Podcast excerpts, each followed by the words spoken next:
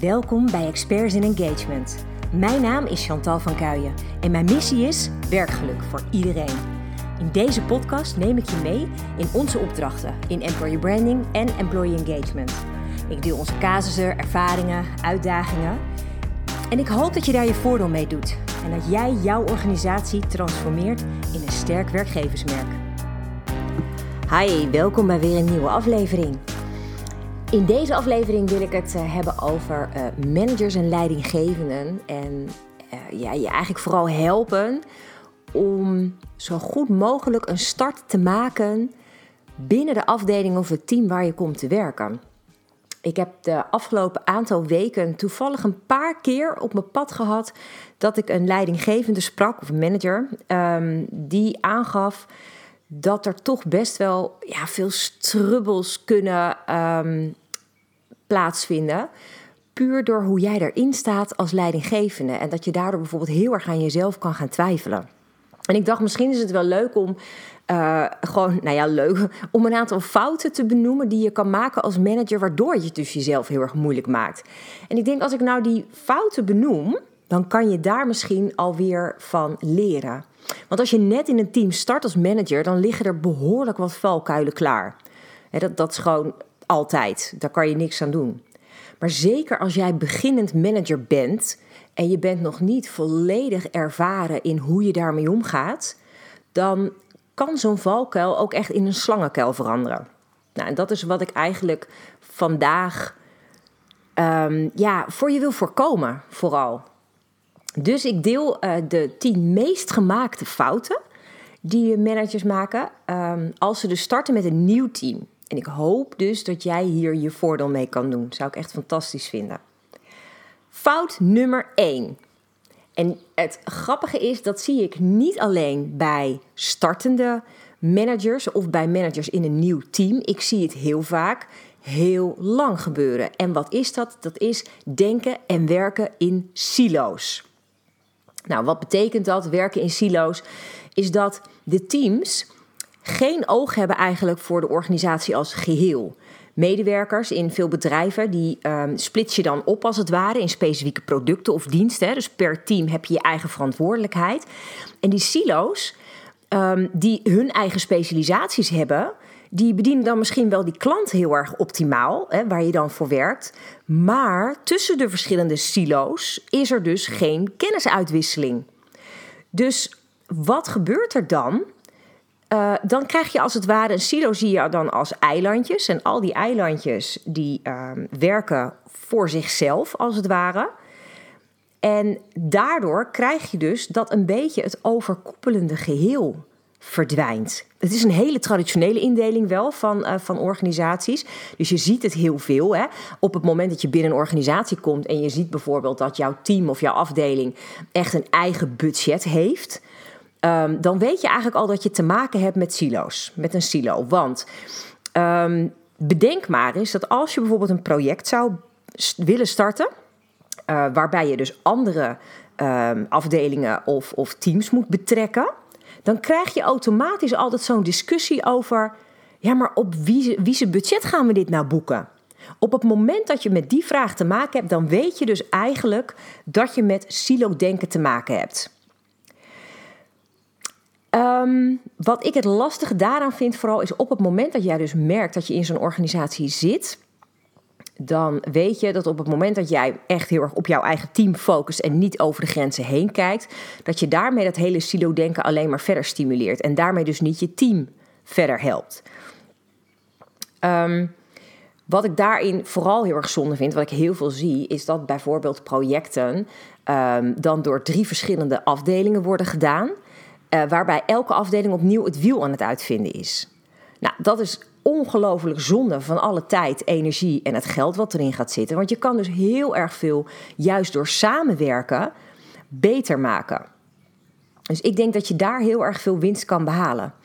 Um, het lastige vind ik ook hè, met silo-denken is dat medewerkers heel erg het gevoel krijgen, of afdelingen het gevoel krijgen, dat zij een bepaald bestaansrecht moeten verdienen voor de directie.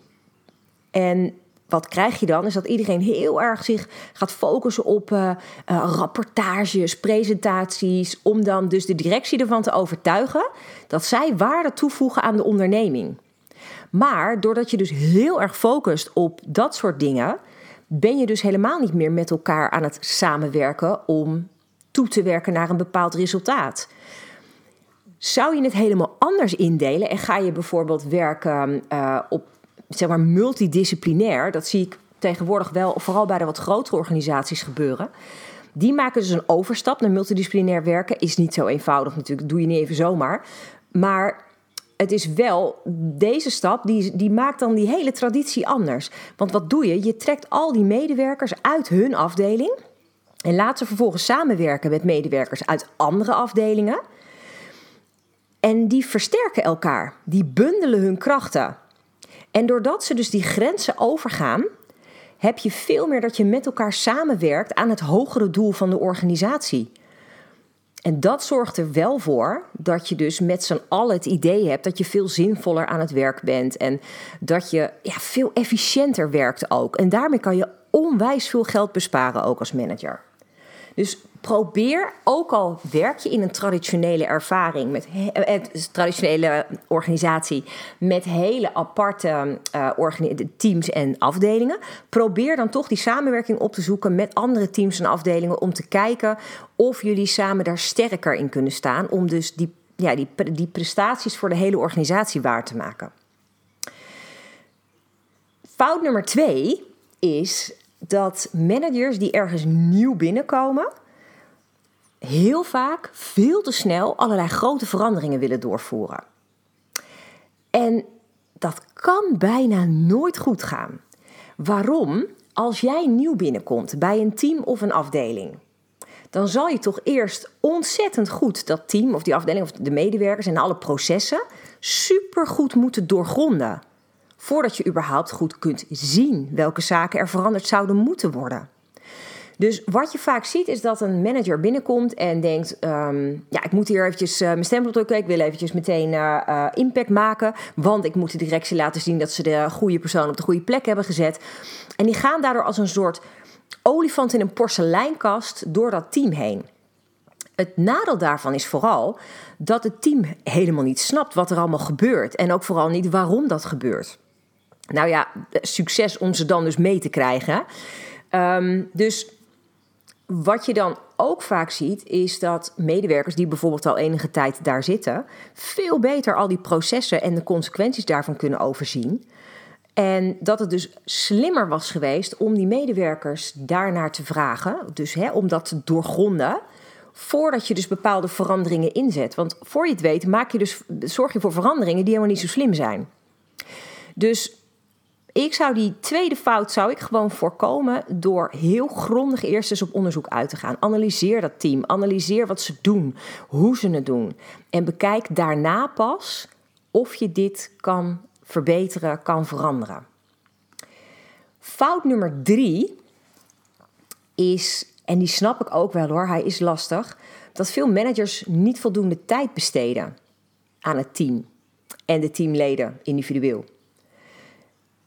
En zeker als je nieuw start ergens, is dat best een uitdaging, want er ligt vaak meteen veel op je bord. Je hebt veel um, dingen te leren kennen binnen de organisatie. Je wilt de organisatie snappen, je wilt alle lijnen onderling snappen. Um, maar het meest belangrijke is, jij moet dit met jouw team doen. Dus het belangrijkste is dat je je team goed leert kennen. Dat je dus voldoende tijd um, vrijmaakt in je agenda echt tijd investeert om goede gesprekken aan te gaan. Tweeweggesprekken. Dus echt verder vragen met echt aandacht. Um, je mensen leren kennen. Het mooie daaraan is namelijk dat je daarmee vertrouwen creëert. Als jij laat zien dat je echt wilt weten wat er leeft, hè, wat de behoeftes van de mensen zijn, dat je open staat voor hun suggesties, dan leer je ze kennen. Je toont interesse en zij voelen zich serieus genomen en gaan je vertrouwen. Nou, dat is wel een van de belangrijkste basisonderdelen om als manager überhaupt succesvol te kunnen zijn. Dus op het moment dat je ergens nieuw start in een team, Zorg dat je als eerste, nog voordat je de hele organisatie induikt, je team op de allerbest mogelijke manier leert kennen. Dat vind ik echt wel een hele belangrijke. Fout nummer vier, en dat vind ik een, eh, een, een hele leuke, want het is ook een hele lastige. Uh, veel managers hebben de neiging om ja, iets meer dan collega's uh, te willen zijn met uh, hun medewerkers. En dan bedoel ik geen, geen verkeerde dingen hier, maar ik bedoel puur dat je als manager te veel vrienden wilt zijn met de mensen in je team. En het moeilijke daaraan is dat dat eigenlijk nooit goed kan gaan. Want jouw mensen hebben gewoon een leider nodig. Die met wel een bepaalde afstand objectief naar het team kan kijken. En die dus ook heel scherp kan blijven zien wat er nodig is om samen die goede resultaten te behalen. Om dat succes te bereiken. Op het moment dat jij te dichtbij komt en je gaat als het ware echt vriendschappen creëren, dan heb je niet meer die afstand waarmee je mensen goed kan aanspreken op hun verantwoordelijkheid bijvoorbeeld. Of op bepaalde resultaten die achterblijven. Dat wordt dan ineens heel erg ingewikkeld. Want als je dan zo dichtbij staat, dan ja, nemen mensen dat minder serieus wellicht. Omdat je meer een gelijke van ze wordt. Dus je moet wel ergens een bepaalde uh, afstand behouden om ook die autoriteit te hebben die je nodig hebt om dat team verder te brengen. En dat wil helemaal niet zeggen dat het niet uh, op een vriendschappelijke manier samenwerken kan zijn. Maar het gaat er vooral om dat je daar bepaalde grenzen in bewaakt, waardoor jij wel echt helder de leidinggevende blijft en niet als één van hen volledig gezien wordt. Want daarmee verlies je als het ware ook echt um, ja, je echte goede invloed als manager. Eentje die, um, is fout nummer vijf, eentje die ik heel veel uh, tegen ben gekomen um, in het verleden, eigenlijk bij heel veel managers hoor, is dat veel managers het heel ingewikkeld vinden om open en eerlijk te zijn, om duidelijk te communiceren. En wat gebeurt er vervolgens? Dan krijg je van die managers die gaan heel erg om zaken heen draaien. Heel indirect communiceren, uh, waarmee ze vervolgens ontzettend veel onduidelijkheid scheppen. Alleen het moeilijke is wel wat is jouw doel?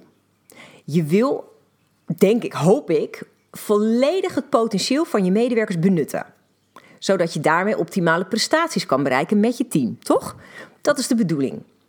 Maar als je dat wil, dan moet je dus wel duidelijk durven zijn over wat je verwacht en over welke verbeteringen je zou willen zien. Want alleen dan kan je ook je medewerker laten meebewegen heel vaak zie ik dus nog wel dat managers het heel erg moeilijk vinden om iets dan direct te zeggen. Want ze zijn dan bang dat iemand ervan schrikt of dat ze iemand uh, ja, op hun tenen trappen of iemand tegen zich krijgen. Maar er is een verschil tussen direct communiceren en een botte boer zijn. Weet je, dat is ook heel simpel. Je kan duidelijk zijn tegen iemand en het dus direct communiceren, maar je kan het toch heel vriendelijk overbrengen. Dus het wil helemaal niet zeggen dat je echt als een soort lomperik met je team het gesprek aan moet gaan. Maar het gaat erom dat je zoekt naar, ik denk vooral de goede woorden. Hoe maak jij duidelijk op een niet al te botte manier dat je van iemand verwacht dat die persoon net even een tandje bijzet, omdat je het gevoel hebt dat iemand bijvoorbeeld net te weinig presteert. Dat is iets waar je vaak ook wel je intuïtie bij kan volgen. Um, doe dat vanuit ja, een soort compassie. Doe het wel vanuit empathie naar je medewerker. Dus denk wel aan: oké, ik, ik wil deze boodschap brengen, maar hoe ga ik dat doen zonder dat ik iemand heel hard op zijn tenen trap? Maar word dan weer niet dus te voorzichtig. Zorg wel dat de boodschap helder overkomt. Dus ja, bedenk van tevoren gewoon heel goed hoe je dat wil communiceren. Maar maak het alsjeblieft wel gewoon duidelijk. Dat, daar win jij als manager nog het allermeeste mee. En de zesde fout zit, ligt een beetje in het verlengde hiervan hoor. Maar dat is dat veel managers het ontzettend ingewikkeld vinden om hun medewerkers aan te spreken als prestaties achterblijven. Maar op het moment dat jij ziet als manager dat jouw team niet presteert zoals jullie hadden afgesproken, hè, waardoor je dus bijvoorbeeld de doelen niet behaalt, dan zul je toch echt bespreekbaar moeten maken wat hier eventueel moet gebeuren. En ik, ik ben er echt van overtuigd hè, dat dit gewoon heel constructief kan zonder mensen af te branden. Dus je kan het gesprek aangaan, je kan je zorgen delen, je kan uitleggen wat de situatie is die jij ziet. En dat je aangeeft, jongens, wij hadden toch dit en dit en dit afgesproken. Hoe kan het dat we daar niet komen? He, moeten we het daarover hebben?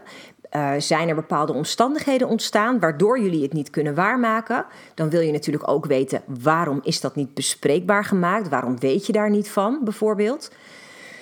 Misschien spelen er persoonlijke omstandigheden die op dat moment uitgesproken kunnen worden. Maar op het moment dat je het niet bespreekbaar zou maken, kom je in een situatie terecht waar je het ook niet kan optimaliseren. En ik denk dat daar wel een hele belangrijke ligt. Gewoon die openheid. Um, dat mensen ook voelen van ja, maar we hebben met elkaar die afspraak gemaakt. We gingen naar een bepaald doel toewerken. Wat zijn nu de consequenties als de prestaties achterblijven? En want dan halen we dat niet. En dan? En op het moment dat je dan mensen vraagt ook naar hun visie erop hoe we het kunnen aanpakken, hoe we het kunnen verbeteren. En je zoekt daar dus samen naar, dan creëer je meteen weer die extra betrokkenheid, die motivatie om dan opnieuw met z'n allen er gewoon tegenaan te gaan. Dus voor de hele team uh, spirit gewoon het allerbeste wat je kan doen. Dus wees niet bang om gewoon mensen aan te spreken als de prestaties niet zijn wat ze hadden moeten zijn.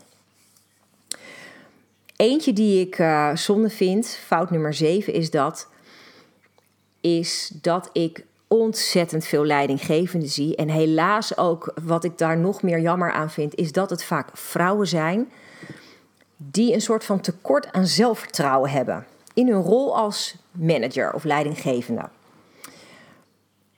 In mijn optiek, en ik denk dat, ik denk dat veel teamleden dat met me eens zullen zijn, veel medewerkers, hoeft het helemaal verreweg niet zo te zijn dat als jij een goede manager of een leidinggevende bent, dat jij dan autoritair moet zijn. Dat is absoluut niet nodig. Maar wat wel belangrijk is, is dat je een bepaald vertrouwen in jezelf hebt. Want als jij heel onzeker bent als manager en jouw team die voelt dat, ja, dan hebben zij natuurlijk ook in één keer veel minder vertrouwen op jou. Is een soort van spiegel naar jezelf. En ja, ik denk dat dat, dat, ja, dat kan je ze gewoon niet echt kwalijk nemen. En zij verwachten een leider, om het even zo te zeggen, die hun vertelt wat ze moeten doen. maar die ook open staat voor bijvoorbeeld feedback.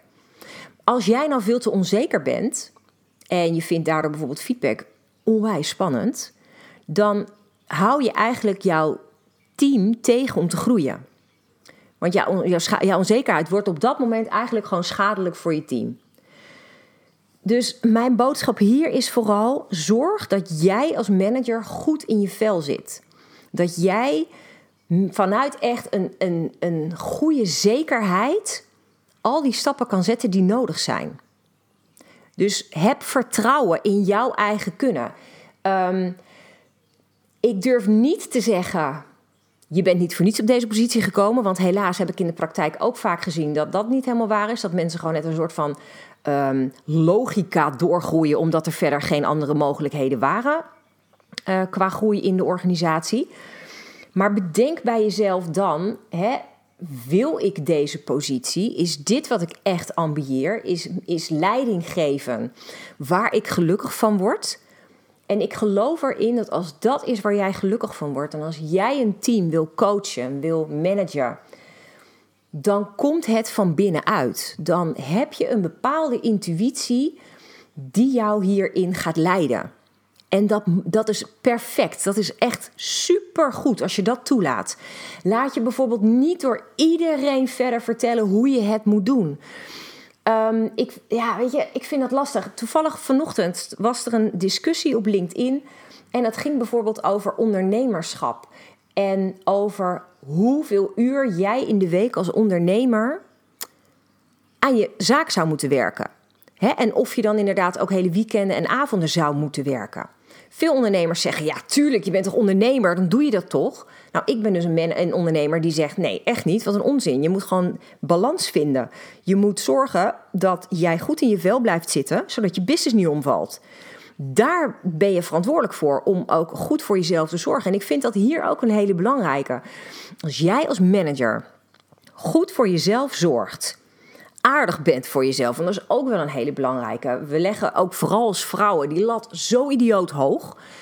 En vinden dan van onszelf dat we daar maar aan moeten voldoen. Hè, omdat het de, um, ja, een beetje de afspraken zijn die ooit in een soort van maatschappij gemaakt zijn. Uh, en dan ook nog vaak in een soort van mannenmaatschappij. Dan denk ik bij mezelf, ja, weet je, blijf in vredesnaam dicht bij jezelf. Voel wat voor jou goed werkt. En dat geldt, dat geldt niet alleen voor vrouwen, weet je, dat geldt voor iedereen. Ik denk dat um, als jij een goede manager wil zijn, dan sta je dicht bij jezelf dan manage jij vanuit het diepste in jou. Dan ben je de best mogelijke manager die je medewerkers kunnen krijgen. Dat vind ik echt een hele, hele belangrijke.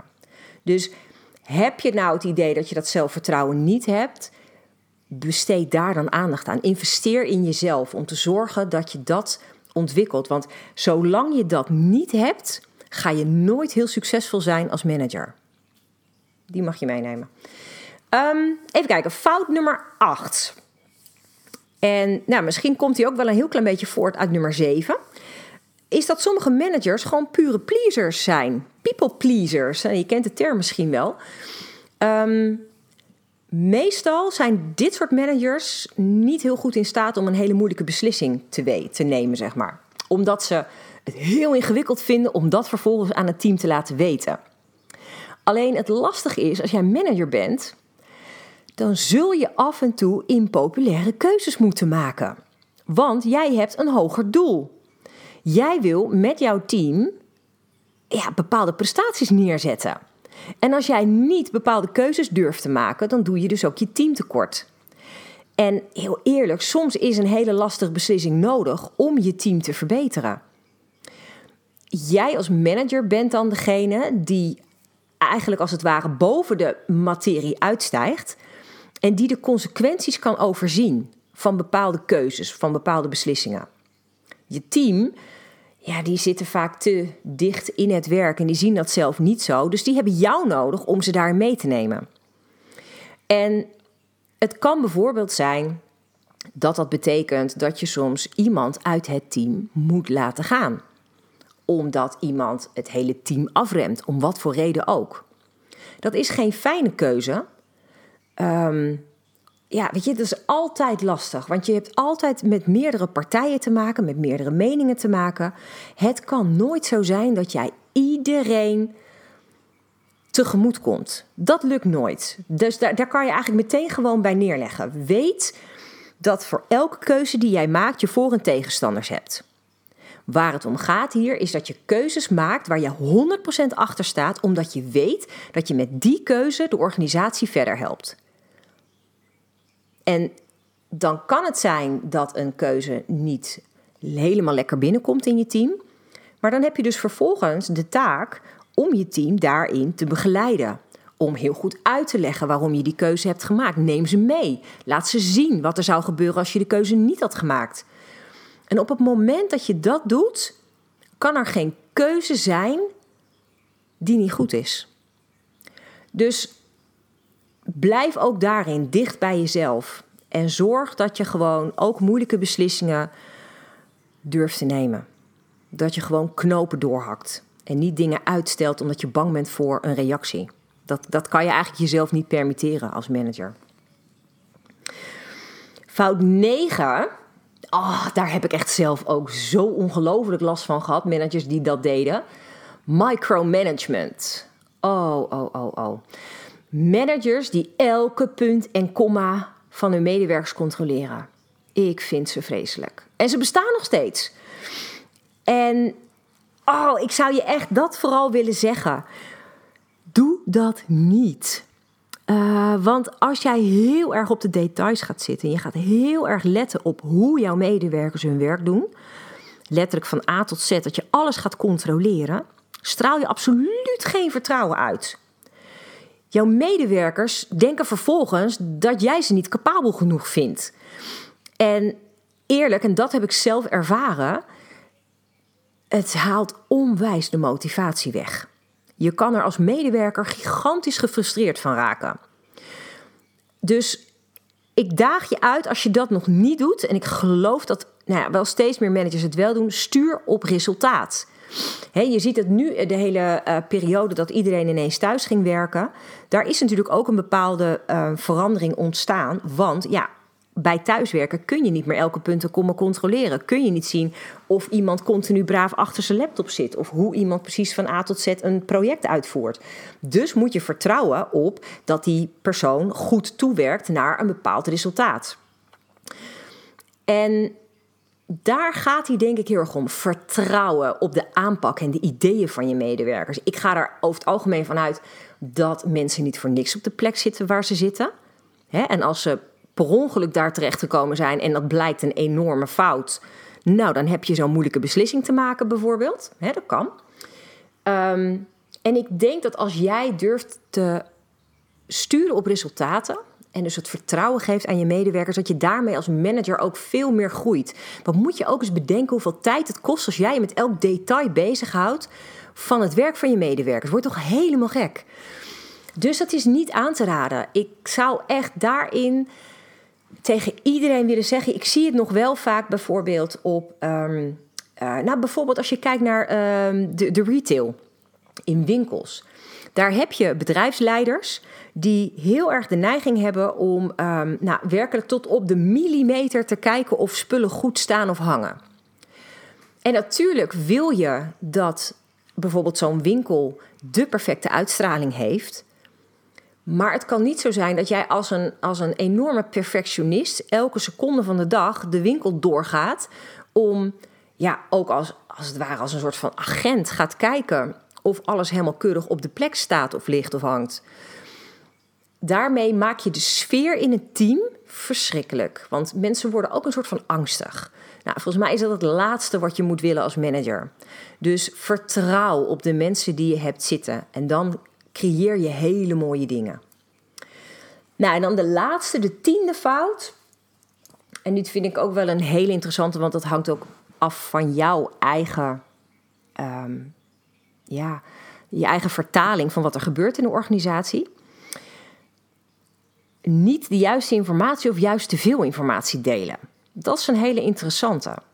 Want als manager moet jij inschatten welke informatie jouw team nodig heeft om verder te kunnen. In sommige gevallen nou ja, is denk ik beter om niet alles te vertellen.